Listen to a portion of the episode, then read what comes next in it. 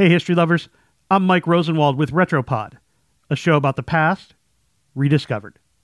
In this time of declining civility, Twitter trolls, shattered norms, and shouting cable TV talking heads on both sides, let us pause for a moment to consider a story about how rearranging furniture, yes, furniture, can make the world a more cordial, neighborly place. Well, at least the Supreme Court. We begin our story in 1969 with a man named Warren Burger. He had recently been appointed Chief Justice of the United States Supreme Court. Burger was one of the most influential and brilliant legal minds of his time. He was also a gifted interior designer.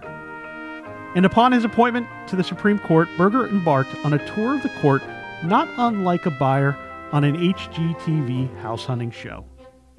In their book, The Brethren, Washington Post journalists Bob Woodward and Scott Armstrong described the tour, writing, quote, Beginning in his own small office, Burger remarked that it was smaller than his old one at the Court of Appeals. Surely that would not do. In fact, the entire place needed an extreme court makeover. The walls needed a paint job, the lighting was tragic, and when he got to the courtroom itself, uh oh.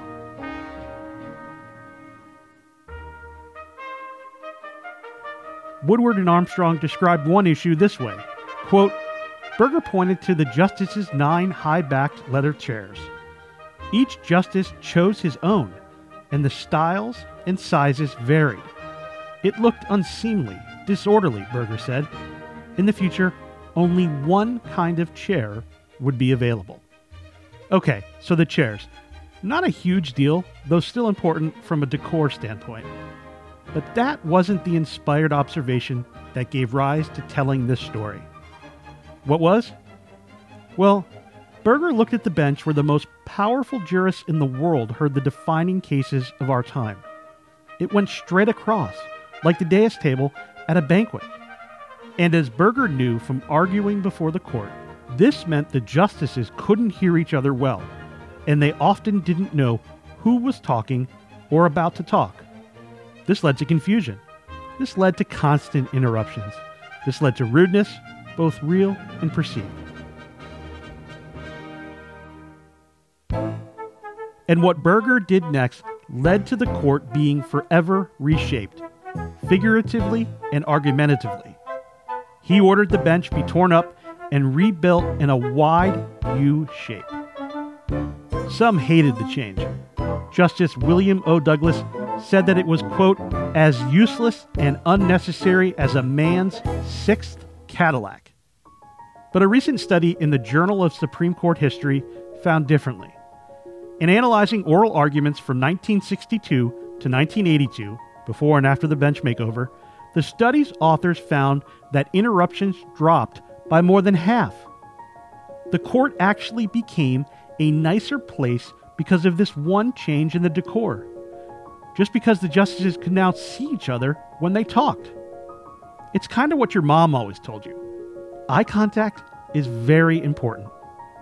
Applying academic research to present day problems is notoriously difficult. But the study's authors, broadly speaking, think they are onto something. They wrote, quote, collegiality among governing actors is more important today than ever. Yet leaders must sometimes grease the wheels to enhance collegiality. People cannot simply step into a moving river and expect to divert its direction. Burger discovered it wasn't that difficult to do.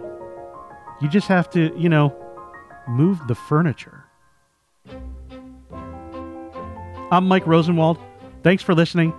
For more forgotten stories from history, visit washingtonpost.com slash retropod.